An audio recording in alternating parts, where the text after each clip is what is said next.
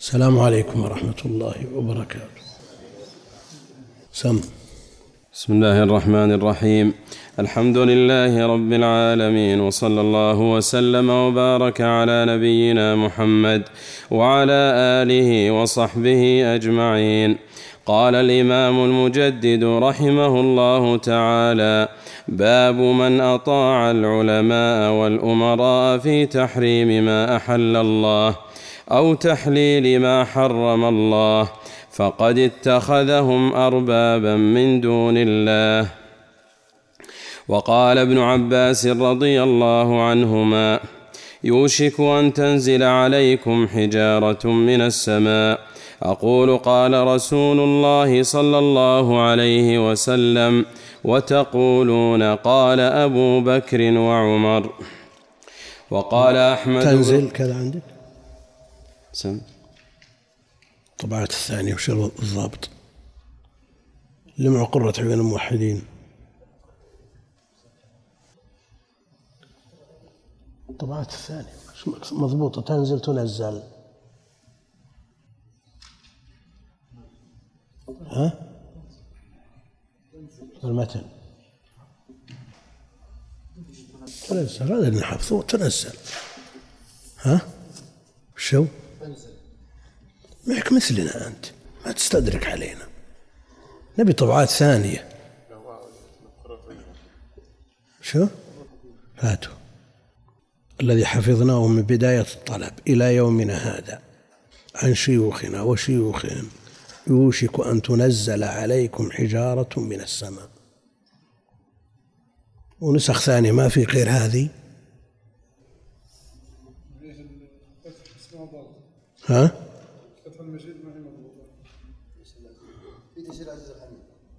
شو يقول؟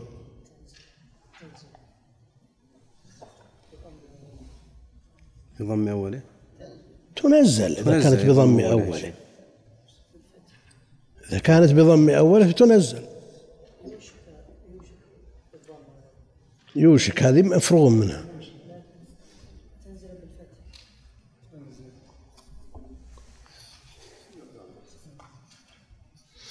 هو هذا مراجع آه، ثلاثين نسخة هذا اللي معنا ذا اللي معك؟ ثلاثين نسخة مراجعة عليه. ها؟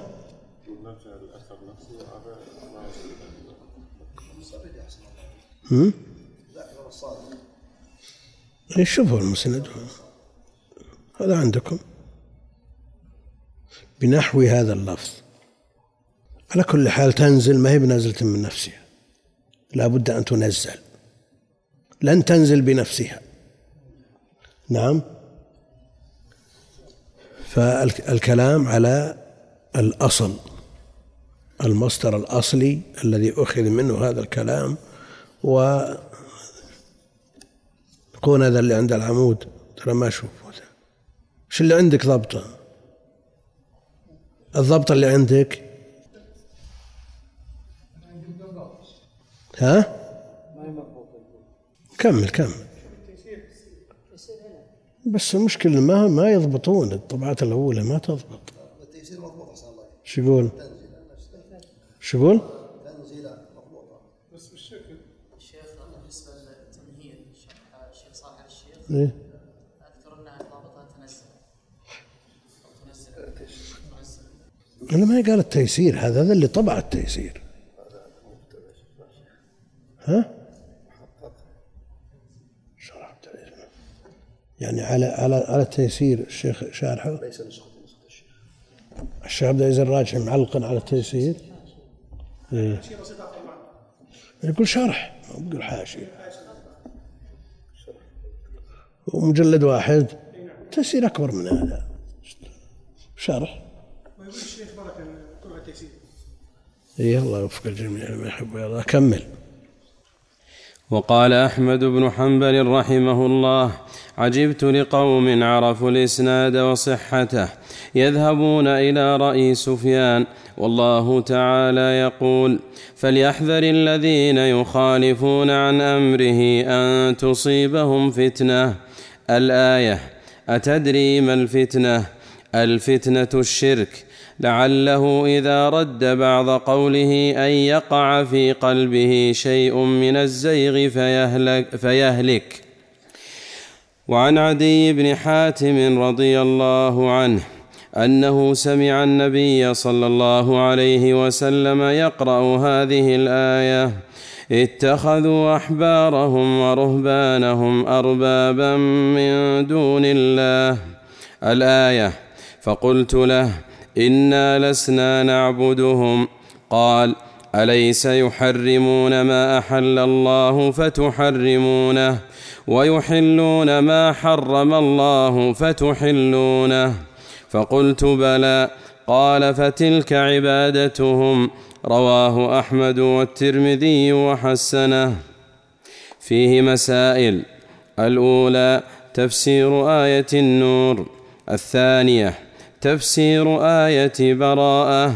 الثالثة التنبيه على معنى العبادة التي أنكرها عدي. الرابعة تمثيل ابن عباس بأبي بكر وعمر رضي الله عنهما وتمثيل أحمد بسفيان. الخامسة تغير الأحوال إلى هذه الغاية. حتى صار عند الأكثر عبادة عبادة الرهبان هي أفضل الأعمال وتسمى الولاية. وعبادة الأحبار هي العلم والفقه. ثم تغيرت الحال إلى أن عبد من ليس من الصالحين. وعبد بالمعنى الثاني من هو من الجاهلين. الحمد لله رب العالمين وصلى الله وسلم وبارك على عبده ورسوله. نبينا محمد وعلى آله وأصحابه أجمعين. يقول المؤلف رحمه الله تعالى باب من أطاع العلماء والأمراء في تحريم ما أحل الله أو تحليل ما حرم الله فقد اتخذهم أربابا من دون الله. لا شك من نصب شرع نفسه مشرعا يحلل ويحرم. فقد جعل نفسه شريكا لله جل وعلا. أم لهم شركاء؟ شرعوا لهم من الدين ما لم يأذن به الله. فالذي يحلل الحرام ويحرم الحلال لا شك أنه نصب نفسه شريكا لله جل وعلا. ومن أطاعه في هذا من غير إكراه لأنه قد يكون هناك إكراه والمكره معذور فقد اتخذه ربا من دون الله كما سيأتي. والإشكال أنه قد يوجد من التشريعات البشرية ما يخالف شرع الله فيتضمن تحليل الحرام أو تحريم الحلال فينكره الناس في أول الأمر.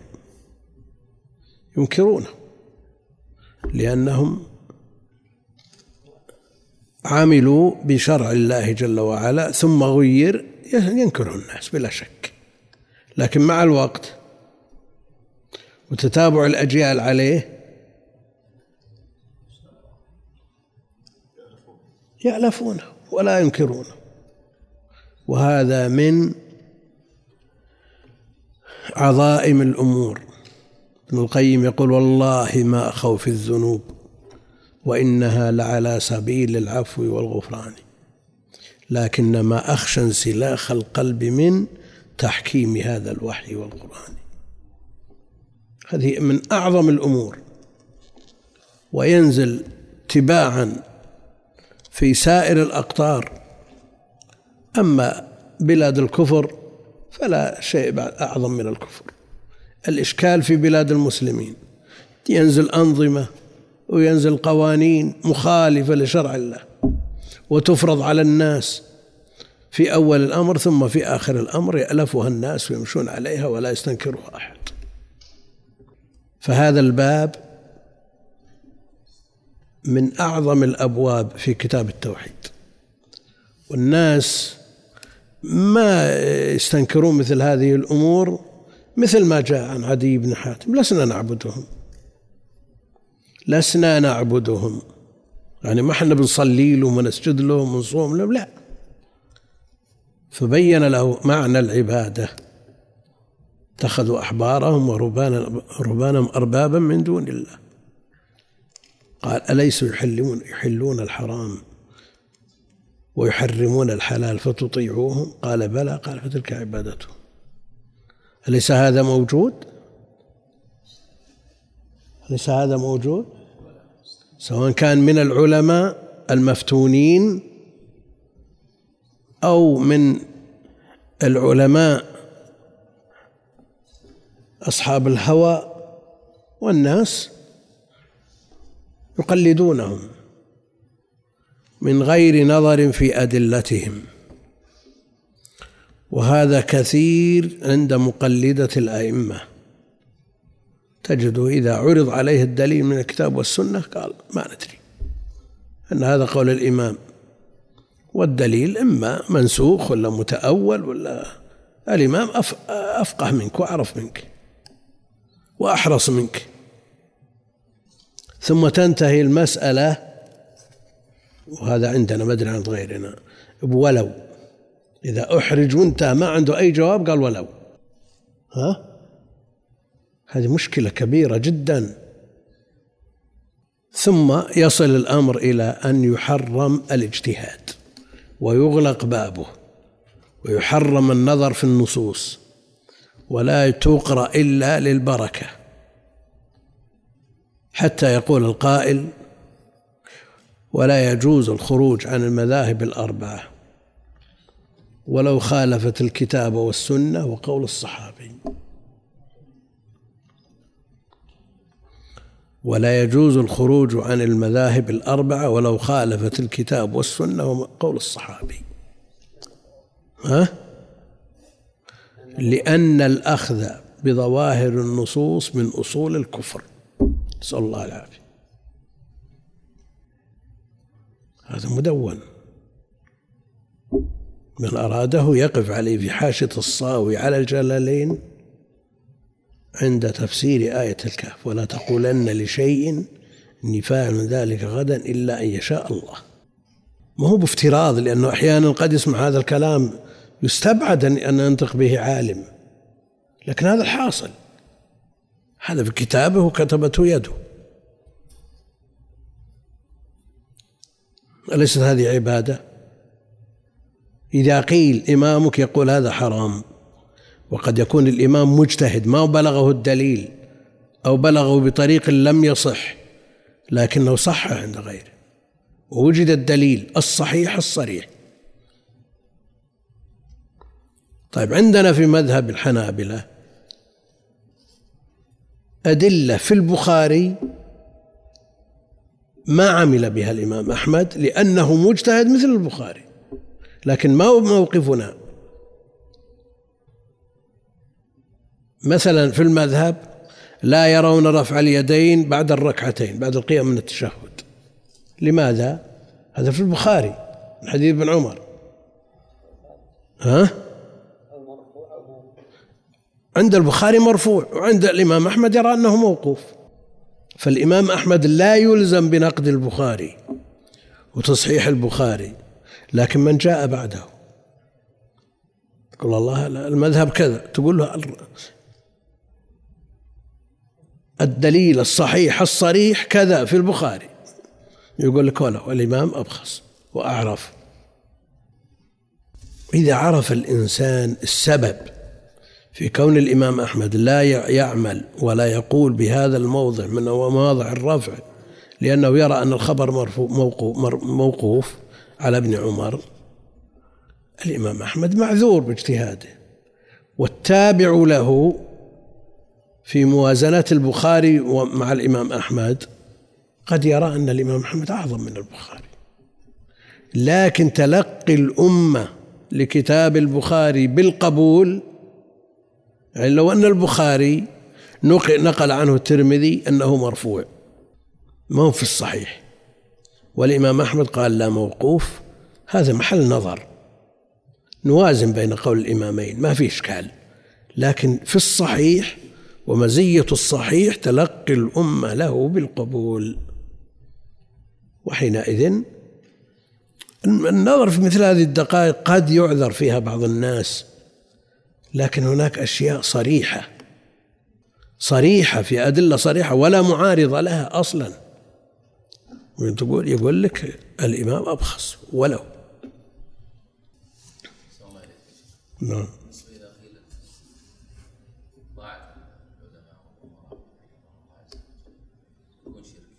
نعم.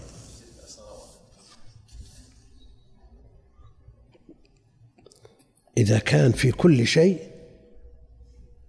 معروف أن اتخذهم أربابا من دون الله لكن بعض القضايا قد يعتريها ما يعتريها وتحتمل من التأويل ما لا يحتمله غيرها. فالنظر في كل قضية بعينها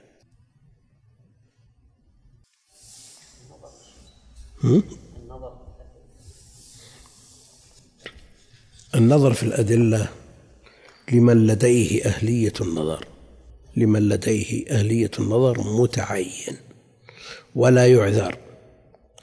أما من ليست لديه أهلية النظر ففرضه سؤال أهل العلم وتقليدهم لا لا لا من له أهلية النظر. النظر ليس لأهل النظر ما هو لكل أحد. تبي تكلف لك عامي لا يقرأ ولا يكتب أن ينظر في حديث في إسناده ابن لهيعة ثم ينظر في ثلاثة عشر قول من أقوال أهل العلم فيما قالوه في ابن لهيعة هذا أنصاف المتعلمين ما يدركون. هل المسائل مراتب ودرجات والمتعلمون كذلك طبقات كل عليهم من من من الحمل ما يناسب مستواه. فقد اتخذهم اربابا من دون الله. من أطاع؟ من موصولة ولا شرطية؟ ها؟ شرطية بدليل؟ فقد الفاء داخلة بجواب الشرط. ومن قال باب الذي أطاع العلماء يعني تكون موصولة ودخل دخلت الفاء في خبرها لأن الشرط فيه شوب أو الموصول فيه شوب من الشرطية ويشاركه في عمومه. على كل حال سواء كانت موصولة أو شرطية المعنى واضح. وقال ابن عباس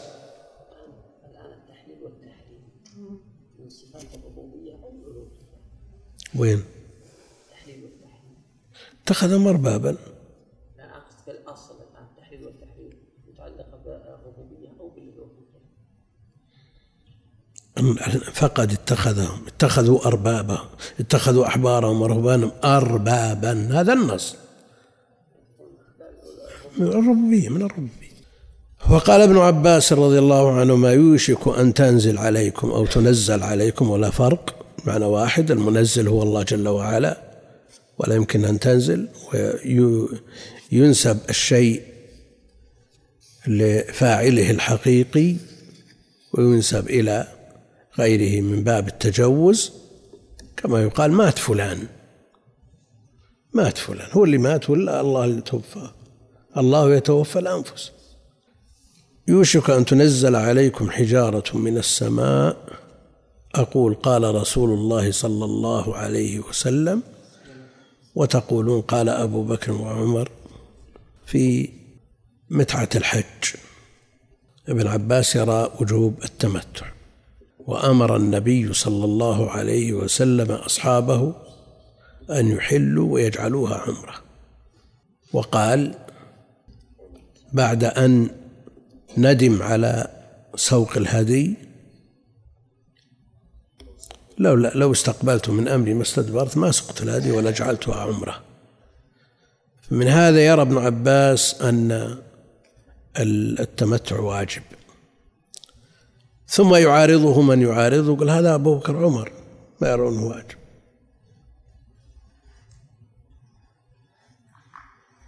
فيقول يوشك أن تنزل عليكم حجارة من السماء أقول قال رسول الله صلى الله عليه وسلم وتقولون قال أبو بكر وعمر. معارضة لقول الله جل وعلا أو قول رسوله عليه الصلاة والسلام بقول أحد. ولا يقبل في هذا أي أحد كائنا من كان. إذا كان ابن عباس يمثل بأبي بكر وعمر فمن دونهم من باب أولى. اقتدوا بالذين من بعدي أبي بكر وعمر. عليكم بسنتي وسنة الخلفاء الراشدين المهديين. تمسكوا بها وعضوا عليها بالنواجذ ومع ذلك لا يمكن أن يعارض قول الله وقول رسوله بقول أحد حتى أبي بكر وعمر. نعم. إيه. لا إذا إذا ما فيها دليل ما يخالف. إذا ما فيها دليل لا بأس. أما ما فيه دليل فلا قول لأحد. فلا قول لأحد كائنا من كان. وقد يخرج عن التقعيد العام أشياء لأمور وقرائن وأشياء احتفت بها ومعارضات أمور معارضة لما اعتمد عليه في هذه المسألة عند أحد من أهل العلم لم يعلم بها فلان. المقصود أن يكون الأصل والهدف عند المسلم العمل بالكتاب والسنة. هذا هو الحاصل.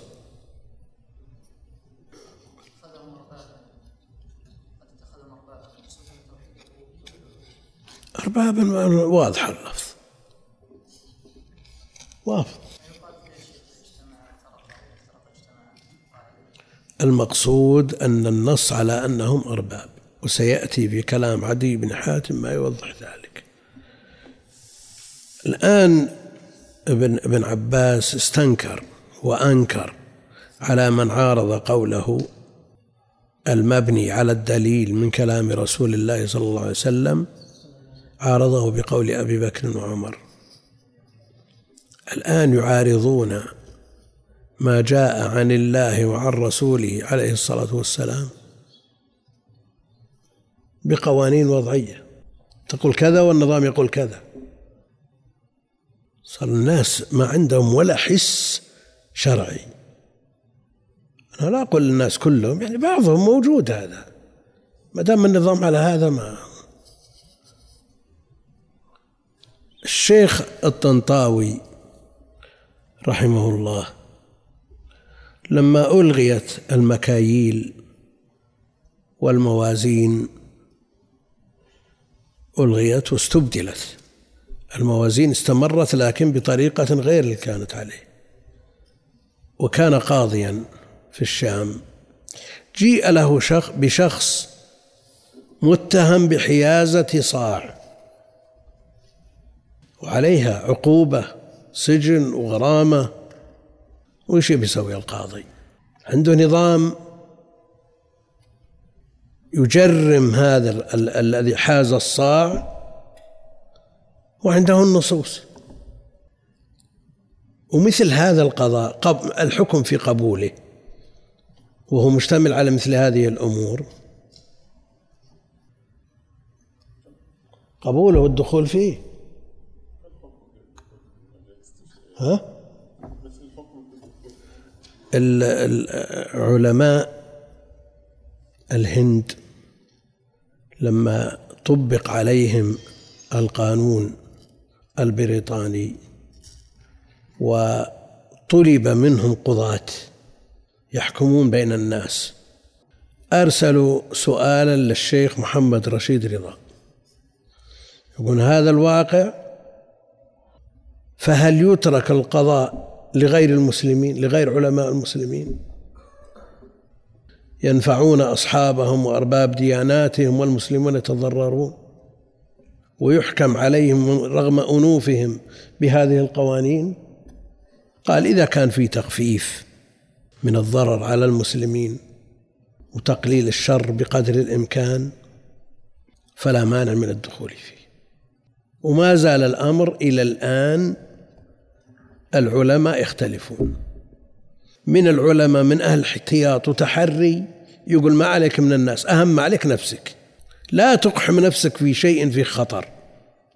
وبعضهم ينظر إلى المزاحمة ويسمونها مزاحمة وتخفيف للشر وكذا وكذا يقول هذا موجود حتى الآن في شيوخنا الموجودين الآن. ها؟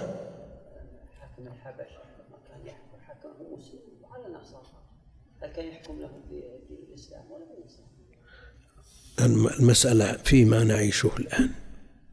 فيما حصل في عهده عليه الصلاة والسلام وأقره النبي عليه الصلاة والسلام. النجاشي هل هو مطالب بتنفيذ مسائل فرعية؟ ما بلغته. ما بلغته. على كل حال الأمر ليس بالسهل. هذا الشامي الذي اتهم بحيازة صاع جاء جاء جيء به للطنطاوي. ما استطاع الطنطاوي أن يقول هذا شرعي؟ ما عليك شيء. ما يستطيع أن يصادم القانون. ما الذي قال له؟ قال أنت اقتنيت هذا الصاع على أنه آنية من الأواني؟ قال نعم قال ما عليك شيء. لكن هل هذا حكم صحيح؟ ها؟ هو تخليص لهذا الرجل من من العقوبة. لكن هذا تلفيق. تلفيق ما تمشي معه الأحكام الشرعية. إذا أردنا لو لو وافق الحق ولم يقصده من الأصل. حكم بغير ما أنزل الله ووافق هذا الحكم شرع الله. ها؟ لم يحكم بما أنزل الله ولو وافق. فالمسألة إذا وصل الضعف إلى هذا الحد في الأمة ما تجد في بلد من البلدان هذه البلاد مستثنات وفيها من الخير ما فيها والحكم ما أنزل الله في المحاكم الشرعية معروف لكن الله يستر. البلدان الثانية التي فيها الجموع الغفيرة من المسلمين بلد فيه 300 مليون وبلد فيه 100 مليون وبلد فيه 200 يحكمون بأحكام الطواغيت. ولا أحد يستطيع أن ينكر ولا أحد يستطيع أن يغير الغربة مستحكمة. هذه الغربة. هذه هي الغربة. والتشريع في الإسلام شأنه عظيم. ليس من المسائل الفرعية من الأصول. والقول بكفر من حكم بغير ما أنزل الله بحثه معروف عند أهل العلم ومراتبه معروفة. وحكم على وحكم في القرآن. على من يحكم بغير ما أنزل الله بثلاثة أحكام بالكفر بالظلم بالفسق. وقد تجتمع معانيها. فقد يطلق الظلم على الكفر يطلق الفسق على الكفر وهكذا. لكن المسائل أو الأحكام تختلف باختلاف المقاصد. فمن يرى أن حكمه أو حكم البشر أفضل من حكم الله هذا كافر إجماعا. هذا ما فيه تردد في تكفيره وخروجه من الملة. الذي يرى أن حكم الله هو الكامل وهو المناسب والصالح والمصلح لجميع الأزمان هذا وحكم بغير ما أنزل الله هذا اطلقوا عليه الفسق ولم يحكموا بكفره. وبعضهم يرى أنه إذا حكم بجميع بجميع فروع الشريعة بغير ما أنزل الله يجعلونه مشرعا من دون الله. وعلى كل حال ما هو موضوع بحث المسألة هنا لكن الأمور خطيرة والأوضاع ما تسر ما تسر. والعدو مجلب على المسلمين بكل ما أوتي من قوة لتغيير شرع الله. نسأل الله الثبات على ما منحنا من خير وأن يدفع عنا شرهم. وكيدهم وأن يرد كيدهم في نحورهم. وقال أحمد بن حنبل رحمه الله عجبت لقوم عرفوا الإسناد وصحته. عرفوا الإسناد وصحته يذهبون إلى رأي سفيان. يذهبون إلى رأي سفيان. عندهم الدليل من السنة ويعرفون صحة هذا الخبر. ثم يقولون قال سفيان سفيان الثوري إمام من أئمة المسلمين وتمثيل الإمام أحمد به يدل على أن له شأنا عظيما عنده كما هو شأن أبي بكر وعمر بالنسبة لابن عباس. ما يمثل بأي واحد هذا سفيان. يذهبون إلى رأي سفيان. طيب وأنت يا أحمد هل جو وتبعوك ألوف مؤلفة ملايين من المسلمين وسمعنا منهم من مقلدتهم حتى من عرفوا بالصلاح وكذا ولكنهم عاشوا على التقليد قد يقعون في شيء من هذا. وهو أحمد إمام أهل السنة والجماعة أو مالك نجم السنن أو الشافعي أو غيرهم من الأئمة. تجد التابع المقلد يقول مثل هذا الكلام. تعرف من من أحمد؟ ها؟ تبي تقول إيه؟ إذا قال كان تعرف من أحمد إيش تبي تقول؟ ما علي أحمد ما أحمد عندي الدليل. أنت أحمد أعظم من هذه الآية أو الحديث؟ يذهبون إلى رأي سفيان وكان سفيان الثوري إماما متبوعا. كالأئمة الأربعة واستمر مذهبه إلى القرن الثالث. إلى القرن الثالث. وله أتباع لكنهم انقرضوا. انقرضوا. والله تعالى يقول فليحذر الذين يخالفون عن أمره أن تصيبهم فتنة.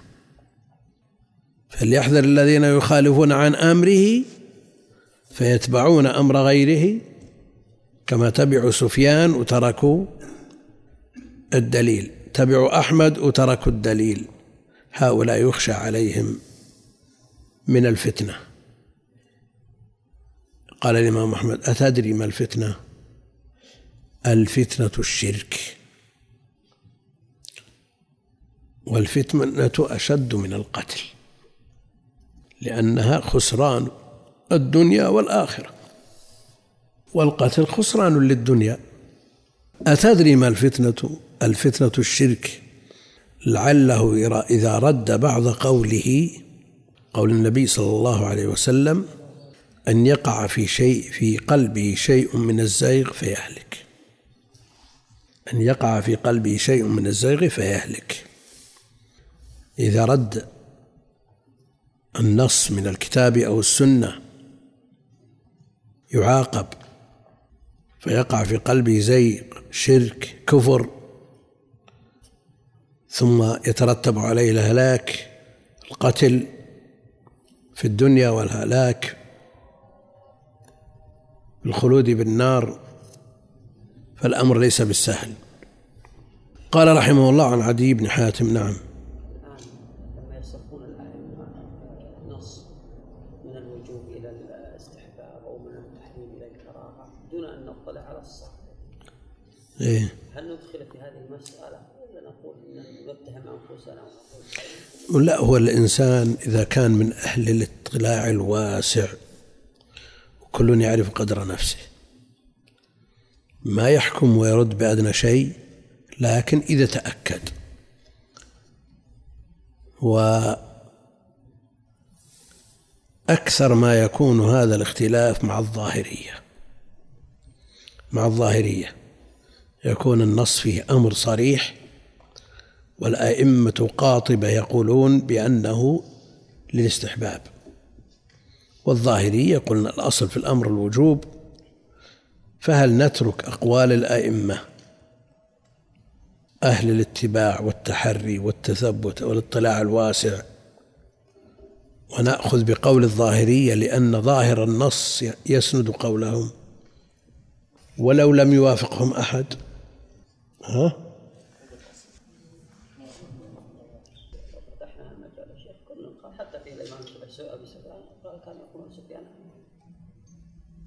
فيه قد يكون اطلع على أمر يخالف الحديث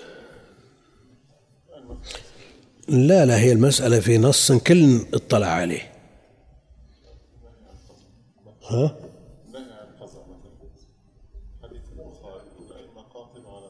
قال أنه يكره إيه؟ الآن الاجتهاد في مسائل القضاء لو فتح المجال لجميع القضاة بما فيهم الشباب الذين في العشرينات ولم يتمكنوا من العلم وقيل لهم اجتهدوا وانظروا في النصوص وانظروا في أقوال أهل العلم بأدلتها في كل مسألة قد لا يستطيع بعضهم الوصول إلى الراجح. شباب توهم. بعضهم قد يكون ما أسس ولا أصل ولا شأنهم شأن بقية الخريجين. ولو ألزموا بمذهب معين كما هو الشأن في بلدنا أن الأصل المذهب الحنبلي. وجاء التوجيه أنهم لا يخرجون عن المذهب الحنبلي. ثم تساهل الناس وبدأوا يجتهدون. وعلى كل حال المسألة لا شك أنها مشكلة. فتبعا لذلك تجد في أحكام القضاة التفاوت الكبير. واتجه العلماء مع الولاة إلى أن تقنن الأحكام ويلزم بها القضاة. وهم يعملون على هذا. وسبقوا إلى ذلك في مجلة الأحكام العدلية في تركيا طبقت على من تحت ولاية من بلاد المسلمين لكن ويبقى. إنها معضلة ولو قننت. تمر على بعض القضاة الذي لا يعترف بهذا الحكم. فيلزم به فالإلزام بالمذهب أولى. ها؟ الحوادث الأشخاص يتفاوتون. القرائن التي تحتف بكل قضية لها حكمها.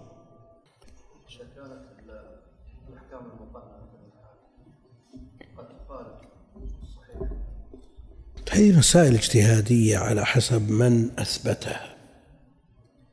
مسائل اجتهادية. على حسب اجتهاد من أثبتها. فقطعا أن فيها ما يخالف. وأحسن ما يقال فيها أنها مثل الزاد أو مثل أي كتاب فقهي ألفه البشر في مسائل الأصل فيها الصواب ويكون في مسائل مرجوحة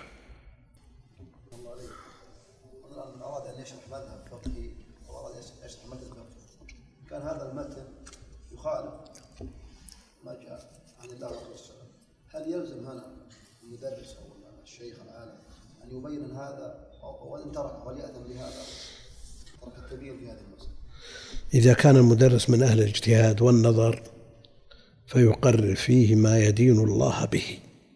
شوف المقررات في المعاهد العلمية كان الترجيح عند المدرسين ها على ما يوافق الكتاب وهو المذهب ثم ظهر القول بالاجتهاد واتباع النص فمال بعضهم إلى ما يراه فلان أو ما يراه فلان وكثر اتباع الشيخ بن باز ثقة به واهتمامه بالنصوص وكذا. توفي الشيخ رحمه الله ثم جاء بعده من اقتنع الناس به ومالوا معه. فهذه ما تنضبط. التعليم يجب أن يكون خط واحد مستقيم يمرن عليه الناس ويعلم عليه الناس في التصور الأول. ثم الثاني نظر في أدلة هذه المسائل. ثم النظر في من خالف ودليله والموازنة بين الأدلة. ولن يستطيع أحد أن أن أن أن أن يدعي لنفسه أن كل ما يقوله هو الراجح. يعني عدي بن حاتم رضي الله عنه أنه سمع النبي صلى الله عليه وسلم يقرأ هذه الآية اتخذوا أحبارهم ورهبانهم أربابا من دون الله الآية. فقلت له إنا لنسنا نعبدهم يعني ما نسجد لهم ونصلي ونصوم. لا. قال أليس يحرمون ما أحل الله؟ فتحرمونه ويحلون ما حرم الله. فتحلونه. فقلت بلى قال فتلك عبادتهم. رواه أحمد والترمذي وحسنه. يقول الإمام رحمه الله تعالى في مسائل تفسير آية النور فليحذر الذين يخالفون عن أمره أن تصيبهم فتنة. التي يستدل بها أهل العلم على أن الأصل في الأمر الوجوب. الأصل في الأمر الوجوب. ولذلك توعد من خالف عن الأمر ولا وعيد إلا على ترك واجب. ولا وعيد إلا على ترك واجب. تفسير آية براءة. اتخذوا أحبارهم ورهبانهم أربابا من دون الله. تفسيرها بما جاء عن النبي عليه الصلاة والسلام. باتباعهم بتحليل الحرام وتحريم الحلال. الثالثة التنبيه على معنى العبادة التي أنكرها عدي بن حاتم. قال لسنا نعبدهم لسنا نعبدهم فكان الرد عليه من قبله عليه الصلاة والسلام أليس يحرمون ما أحل الله؟ فتحرمونه ويحلون ما أحل الله؟ فتحلونه. هذه العبادة. قال فتلك عبادتهم؟ الرابعة تمثيل ابن عباس بأبي بكر وعمر. ومن أعظم من أبي بكر وعمر في هذه الأمة بعد نبيها؟ فكيف يقلد من دونهم؟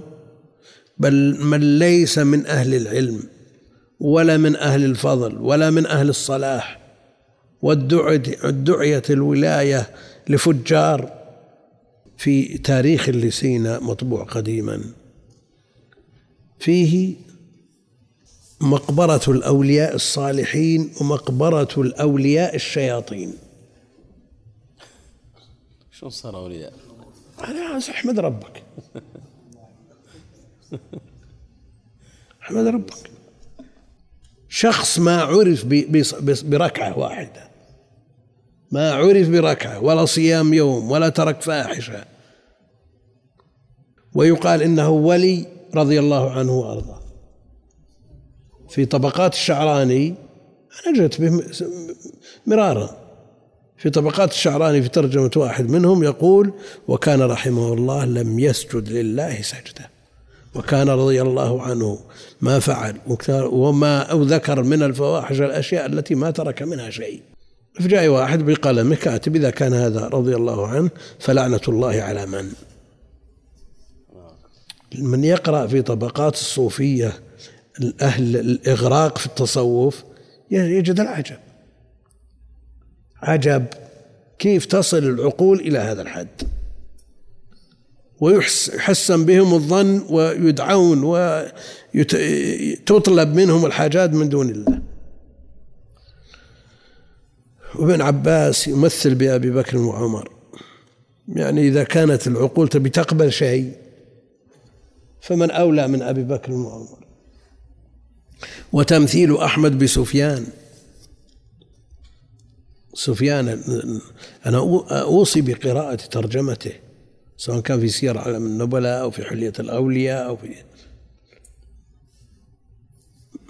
من خيار هذه الأمة من علمائها من زهادها من حفاظها. نعم.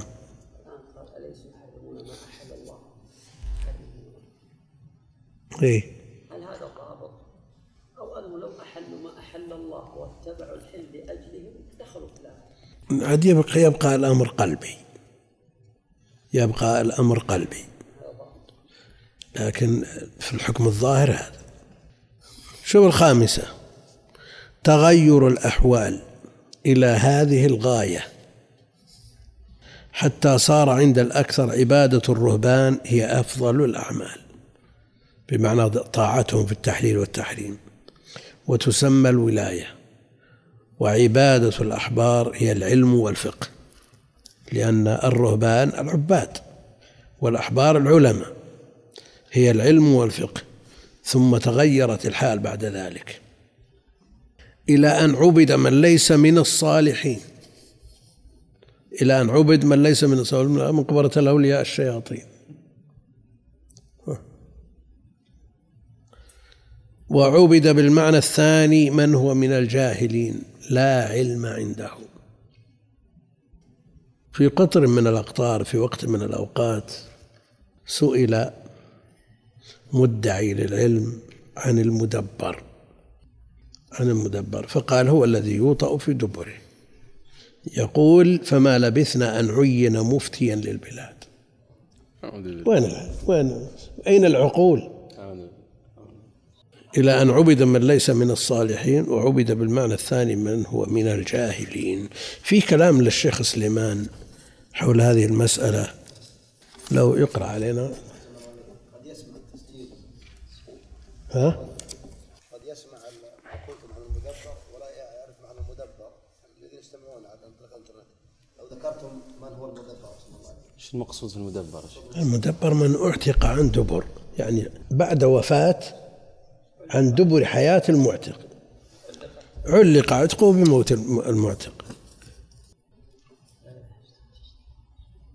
جاءنا قبل ثلاثين سنة أو أكثر شخص رأيته يسأل الشيخ ابن باز عن مسائل في الوضوء وشروط الصلاة. وسألته أو سئل وأنا أسمع؟ عن عمله في بلده. قال هو نائب المفتي. فأشير عليه أن يأتي بمنحة علمية ويدرس في هنا ودرس وأدرك خيرا كثيرا ورجع نائب مفتي هناك. غربة غربة. البلاد الإسلامية تعيش ضياع مع الأسف الشديد. ها؟ إيه؟ إيه ما في غير. نعم. سم. الخامسة. الخامسة؟ آخر شيء. هذا يقول آه، سائل آفاقي يقول السلف كانوا يقولون ولو. شو, شو الإطلاق؟ السلف. جاء في مصنف عبد الرزاق آه، عبد الرزاق عن ابن جرير عن عطاء قال قلت أصلي في المطر في ما أدري يقول ساجل لي والماء يسيل بجنبي. قلت لا تكفه. قال إذن يفسد إذا يفسد أو يفسد. قال ولو دعه في الماء. قال عبد الرزاق ولا نأخذ به. مشكلة تنزيل ولو هذه على الموضع الذي ذكرناه مشكل؟ ها؟ شو؟ ما له علاقة بكلامنا. ما له كلام ما له علاقة بكلامنا. يعني صل ولو ولو كان الماء يسيل. يعني ولو كان الماء يسيل. نعم.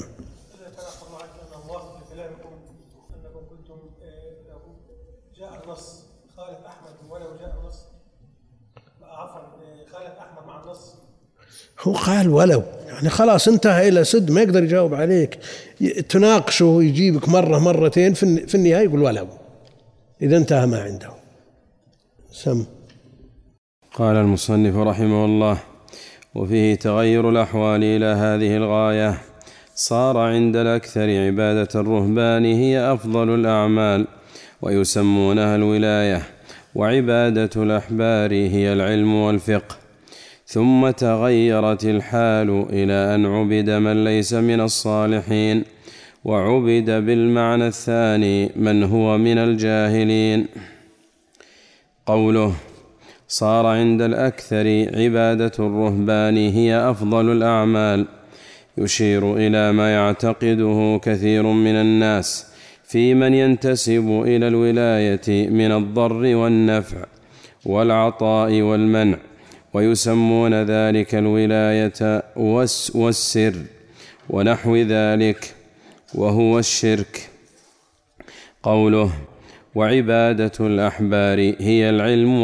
هي العلم والفقه أي هي التي تسمى اليوم العلم والفقه المؤلف على مذاهب الأئمة ونحوهم فيطيعونهم في كل ما يطيعونك سواء وافق حكم الله أم خالفه بل لا يعبؤون بما خالف ذلك من كتاب وسنة بل يردون كلام الله وكلام رسوله لأقوال من قلدوه ويصرحون بأنه لا يحل العمل بكتاب ولا سنة وأنه لا يجوز تلقي العلم والهدى منهما.